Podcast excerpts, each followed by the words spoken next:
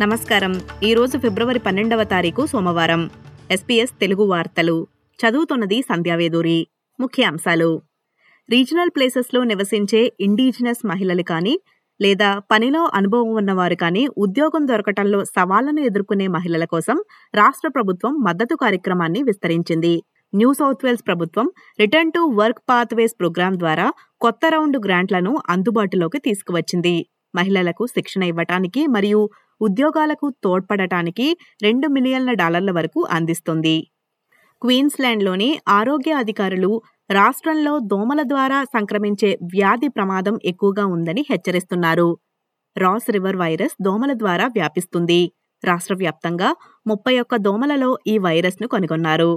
ఈ నెల చివరి నాటికి వేలాది మంది క్వీన్స్లాండర్లు అనారోగ్యానికి గురవుతారని భావిస్తున్నారు.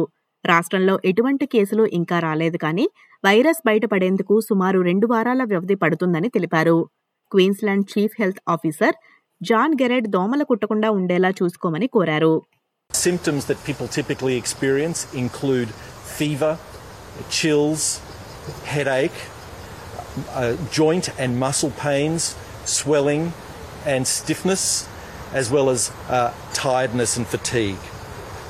You can also experience a rash on your body, your arms, and your legs. ప్రభుత్వం ప్రవేశపెట్టే గృహ నిర్మాణ విధానానికి మద్దతును పొందడంలో విఫలమయ్యే అవకాశం ఉందని అంటున్నారు. లేబర్ వారి help to buy housing scheme ప్రకారం నలభై వేల మంది ఆస్ట్రేలియన్లు తమ మొదటి ఇంటిని కొనుగోలు చేయటానికి మద్దతు ఇస్తుంది. దీనిలో ఈక్విటీ డిస్ట్రిబ్యూషన్ నలభై శాతం వరకు ఉంటుంది.